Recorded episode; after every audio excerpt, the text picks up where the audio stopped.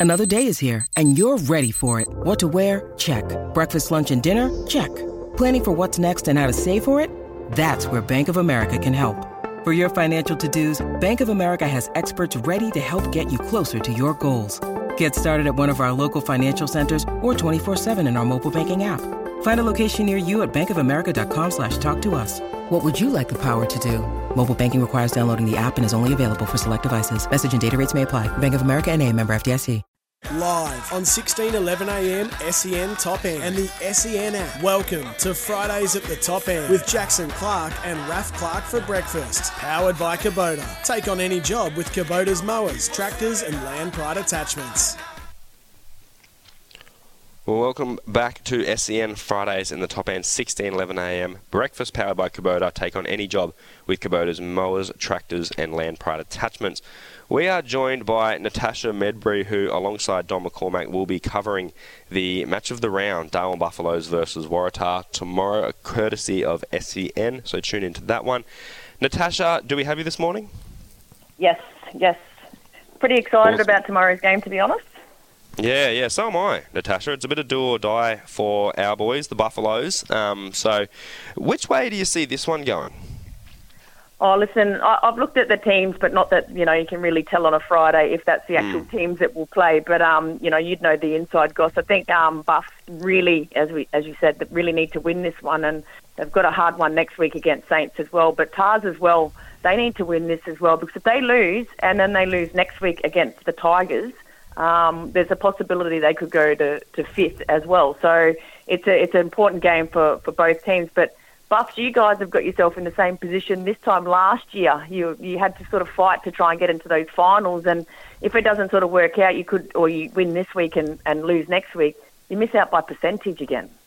Yeah, exactly. It's a bit of a frustrating spot that we put ourselves in, so it's definitely do or die. Not only that, like a win tomorrow doesn't even guarantee us a spot. We need to rely on Nightcliff getting the job done against Waratah the following week, or there's a bit of stuff that can go on with Pints if, if they lose to Tiwi Bombers tomorrow, but obviously Tiwi are favoured to win that one.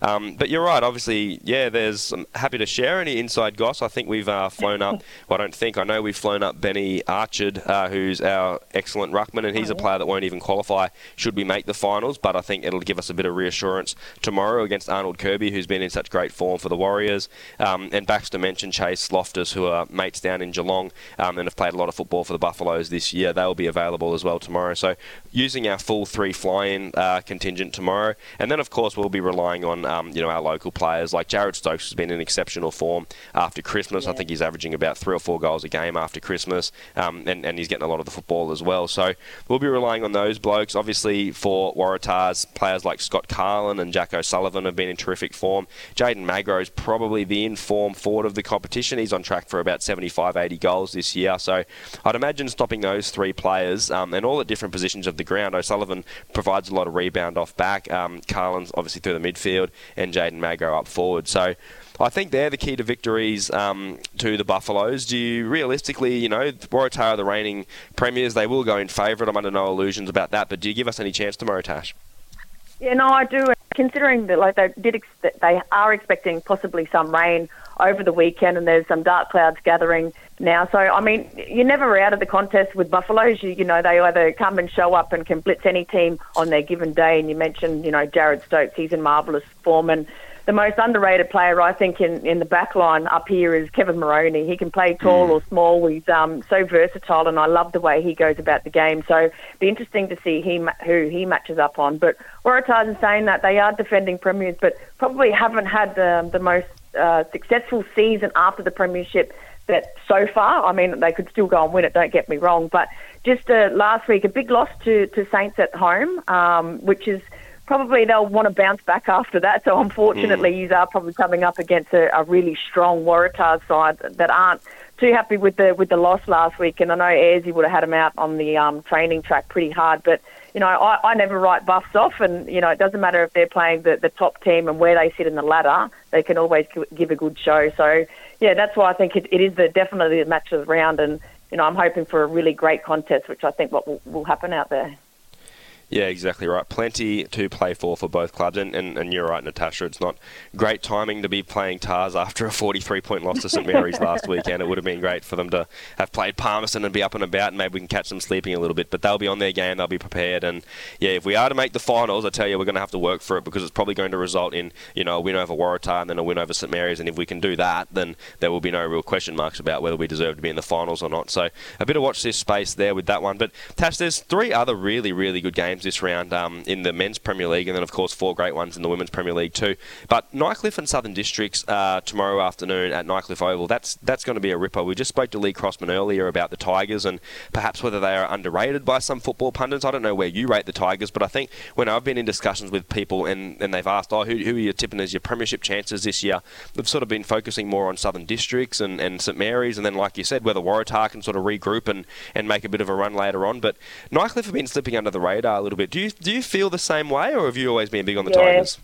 No, no, I'm, I'm 100% with you. They've sort of slipped under the radar and they're sort of the dark horses, I feel. You know, they're hovering around the top mark, but as you said, they're not getting like, oh, who do you think is going to be in the grand final? There's really mm. three teams that are mentioned Southern District Saints and Waratahs. And I just think that Nightcliff on their given day and the talent that they have, especially in their midfield and just the experience – they can beat anyone as well. So I just feel that footy this season, it, it's unexpected. Apart from you know Palmerston still haven't got a win and um, probably won't look likely to get a win this season. Everyone else, you know, the Tiwi Bombers, when they turn up, they turn up. Um, I, I just mm. think that. Yeah, Nightcliff have gone under the radar a lot, and that's going to be a great game there, as well as next week Waratahs play Nightcliff at Nightcliff home ground as well. So they're pretty lucky heading into the, the finals, couple of home games, and um, see if they can, you know, prop themselves up a little bit further up that ladder. Yeah, no doubt. And and districts are going to be stiff competition. Don't worry about that. Obviously, Jai Bolton, the uh, WAFL champion, in oh. great form, coming off 52 disposals last week. It take Tash, it takes me about five weeks to get 52 disposals, and that's being generous. Bolton comes out and does it in one game. No, come on give yourself more credit than that. You, have been you playing you've been playing pretty well, mate. I, I got to give you that. Give credit where credit's due. But Jai Bolton, I mean, the, the first couple of games after Christmas was a little bit quiet, mm. but last week we just kept calling him over and over again, and yeah, just massive um, influence on the game, and just his big body and experience. I, I mean, he set up the play. Um, along with Jed Anderson in there. So it just to have both those two, Jed Anderson picked up a number of possessions as well, and then if he's not picking him up, Jai Bolton is through the midfield. So, yeah, they've, they've got a lot of depth as well. And, of course, Matty Dennis will probably come back in this week as well. Yeah, they have a star-studded team in the districts, maybe the best team on paper in the competition. Tiwi Bombers versus Pint is another very interesting game. Tiwi traditionally have matched up very well against Pint, had a win and a draw against them last year, and will go in full of confidence. Obviously, they've got the four wins this year.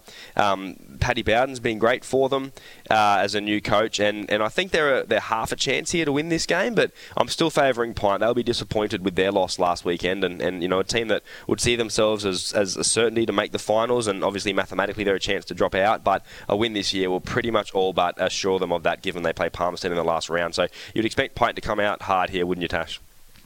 100%. I think that they probably have marked these two games down as a win, which could potentially put them up to, to fourth position, as I said, depending on the outcome of other games as well. But Tiwi, the, the score didn't reflect the game that they played last week against Southern Districts. And like we said, when they're on, they're on, when they turn up. And yeah, they do match up very well against Pint. But I just think with that finals um, that final spot hanging there with Pints, I think that they'll give absolutely everything in this next two weeks and they'll make their first finals and potentially um, that fourth position.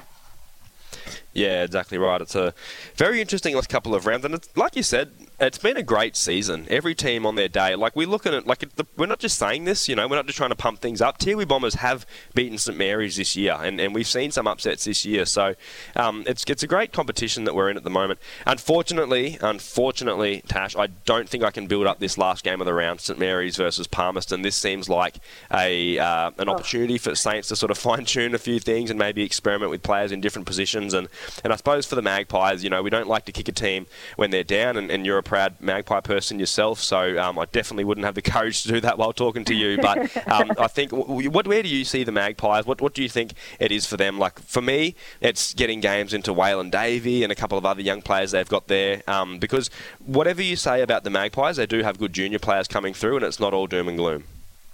Yeah, 100%.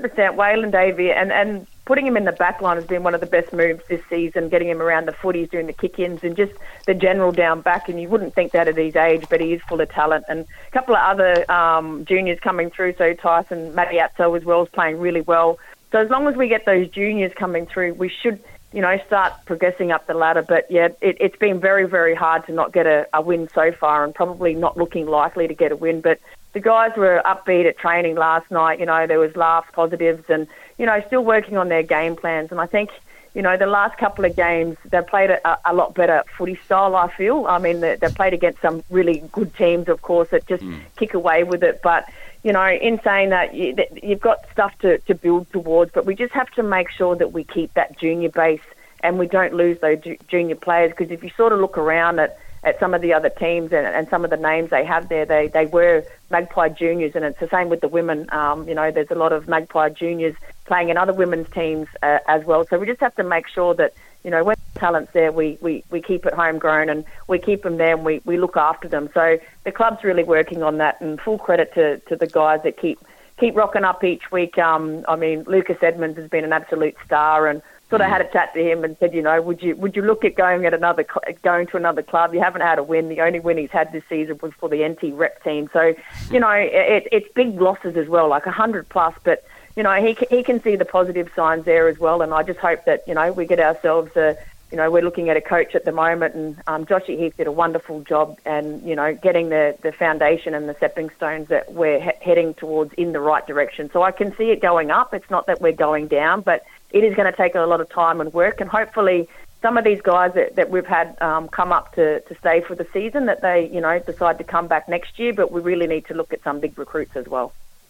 Yeah, hundred percent. They are well. Look, the Magpies are the sleeping giant of the competition. So I think as much as it will be a tough job for the new coach that comes in and takes over from Josh Heath, it's also going to be an attractive job and, and one with plenty of potential there. So Tash, we do need to go to a break. Good luck with the call tomorrow. Shuffle up the Buffaloes. Hopefully we can get a victory and give you give you some excitement there in the box with a, with an upset win there. But who knows how that's going to go? We'll have a we'll prepare well and do our best tomorrow. But good luck with everything and thanks for joining us this morning. No, thanks, mate, and good luck to you tomorrow. Thank you. SEN Fridays in the top end, 16, 11 a.m.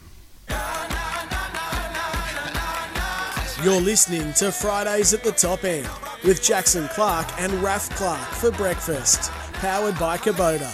Take on any job with Kubota's mowers, tractors, and land pride attachments.